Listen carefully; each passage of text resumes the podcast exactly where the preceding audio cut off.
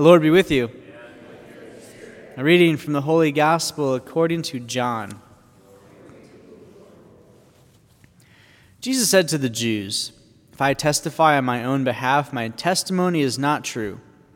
But there's another who testifies on my behalf, and I know that the testimony he gives on my behalf is true.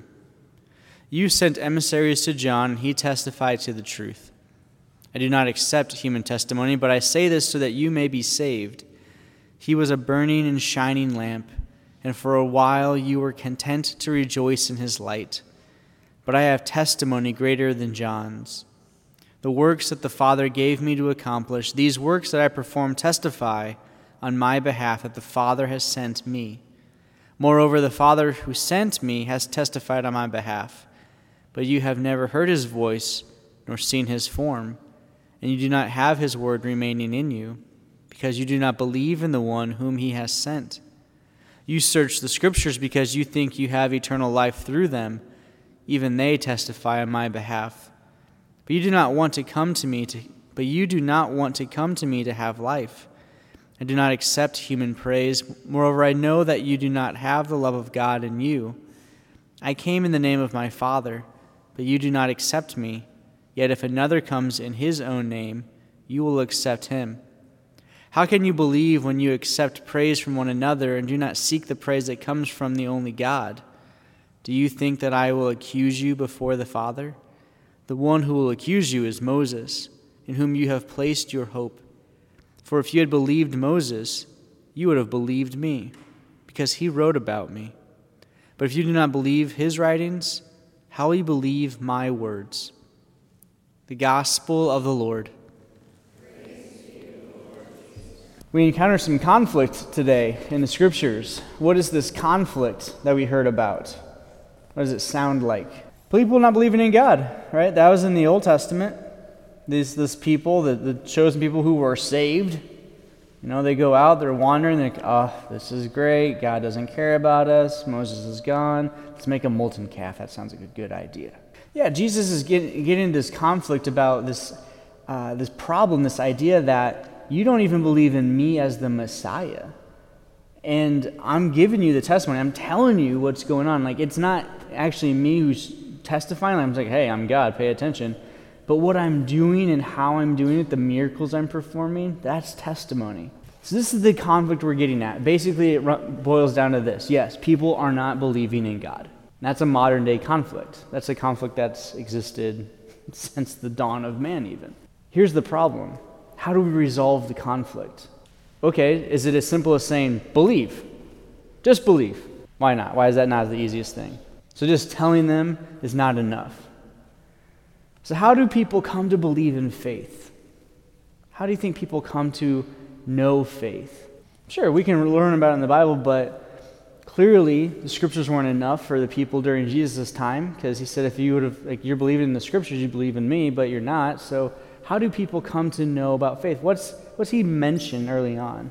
You should talk to God, but if you don't even believe in God, why would you talk to God? What's Jesus trying to do here? What's he trying to remind them about? Sure, he's trying to remind us that he died for us. Like, that hasn't happened yet, but it will happen. The idea is Jesus is reminding us that testimony, witness, examples of God's work are not just things that happen in Scripture, they're things that happen in our everyday lives. And while we may or may not choose to believe in God, we have to believe in, or we have to be able to identify that God is doing things. So, even as something as basic as the fact that I'm a creature in this world, I didn't just show up here miraculously. Like, I have my parents, know, there's the whole genetic thing, like you're formed into the human body. Like they had their parents, they had their parents. But before any of us ever existed, there had to be someone who made someone. And so we get stuck in this idea, of this, this present day idea that, that we've turned ourselves into God or we've turned other things into God. And Jesus reminds us you know, it doesn't matter what I say if you don't believe the, the witness, the testimony, the miracle. So when we see things where people have been sick and they've been cured of cancer, when we see things where people have gone through horrible tragedies and people have come and assisted them, that it's not just people being kind or good, there, there's something deeper involved in that, that there's a care for humanity. The problem with our world today is the same problem with the world 2,000 years ago. We think we're more important. We think that we are better, or we think that we can do everything by ourselves. And the problem is, we're not. and we can't do everything by ourselves, and we're not better. That it's actually a good thing to practice humility, to think, yeah, I'm a creature to a creator. I belong to something bigger, and I belong to someone who actually loves me to the point that they would be willing to die on a cross for me, that they would be willing to give their life for me. And so to say, like, just believe, just believe, just believe is not enough sometimes because I can't force a person to believe. But when a person comes to see through other things, yes, that does mean we have to read Scripture. That does mean we have to participate. That does mean we have to open ourselves up to the possibility that there is something bigger than just Wabash, Indiana, and St. Bernard's School, and my house, and my family, and the video games, and the activities I do, and all this stuff. That there's something bigger in play here. We have to be open to that.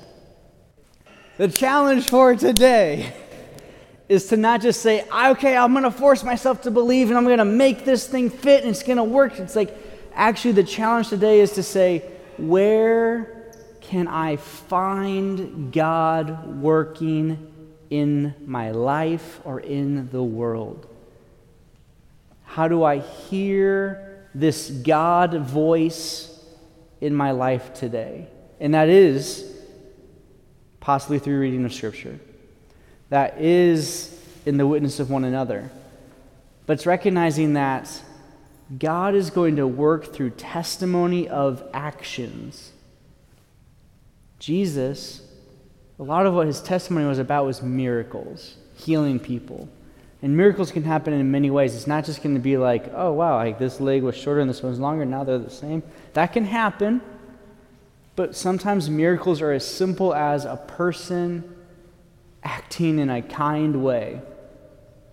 Sometimes the miracle is as simple as an individual um, not choosing a negative action, whatever it is. So, our challenge is to identify, to be open to identifying God's little miracles in our lives. It's just to say, wow, I wonder if God was involved in that. That's all we have to do. That's where we start. Because if I shake you and make you believe, and you just do it because you don't want to be shaken anymore, that's not going to change or convert hearts. Hearts have to be converted by what they witness. And we can only witness the things that we identify and see. And so we have to open ourselves up to the possibility that there is someone bigger than all of us doing things.